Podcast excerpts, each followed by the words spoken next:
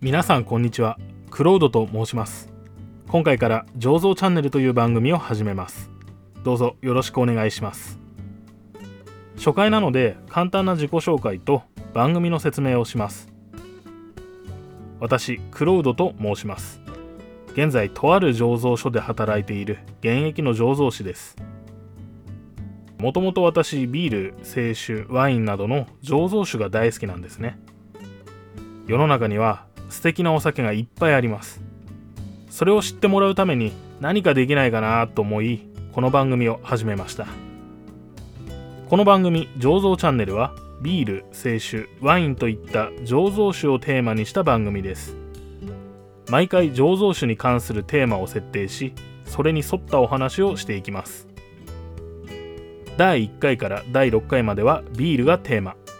その中でも今日のテーマはピルスナーです。はい。ということでピルスナーって何ぞやっていうところからですね。ピルスナーって言葉聞いてピンとこない方でもおそらくピルスナーを飲んだことがある。あるいは見たことがあると思います。というのも今日本で作られているビールの大半がピルスナーというタイプのビールなんですね。ビールと聞いてパッと思い浮かぶ黄色いビールありますよね。あれがピルスナーです。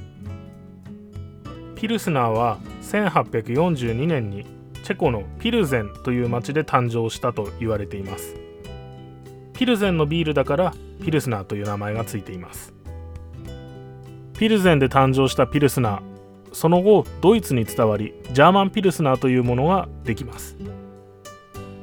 さらにこのジャーマンピルスナーが日本に伝わって今日我々が飲んでいるようなビールの原型ができたというふうに言われていますビールの原料は麦とホップとあるわけですけれどもピルスナーはどちらかといえば麦の方に特徴があるビールと言えると思いますホップもこう華やかなタイプのものではなく伝統的な地味なこうヨーロッパタイプのホップを使うということが定められていますなのでこう華やかで綺麗なビールっていうよりかは地味なんだけどじんわりうまい。ずっと飲んでられるっていうようなビールっていうのがこのピルスナーの魅力なのかなと思います。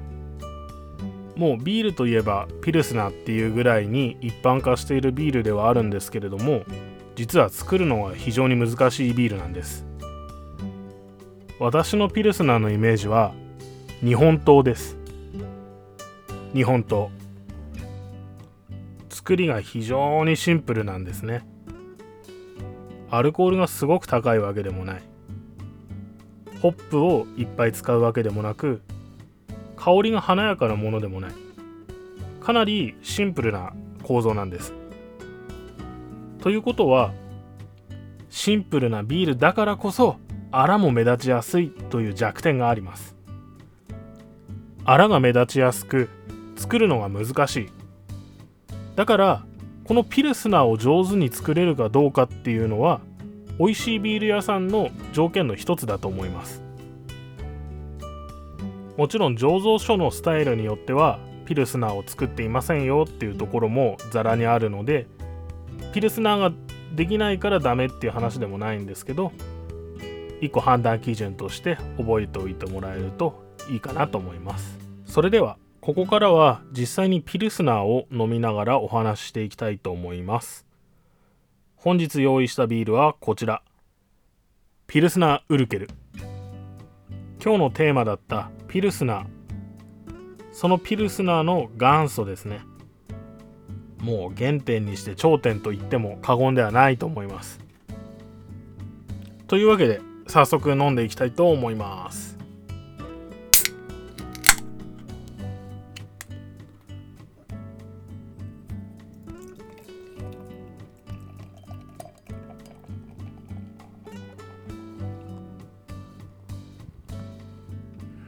泡がすごい綺麗ですね。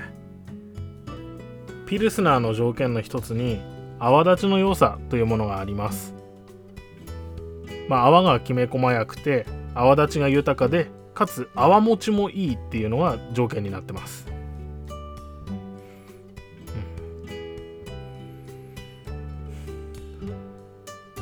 うん、モルト由来のちょっとこう甘い匂いもしててでトーストっぽい感じもありますね。いただきます。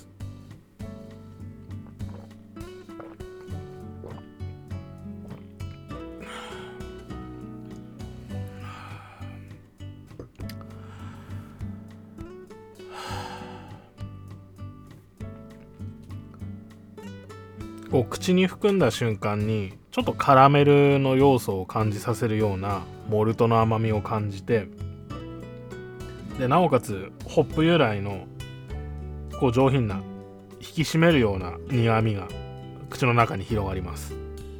最初に甘みを感じるんだけれどもそのホップの苦みによって引き締まってもっともっと飲みたくなるようなそんな感じのビールですね。喉越しも最高です。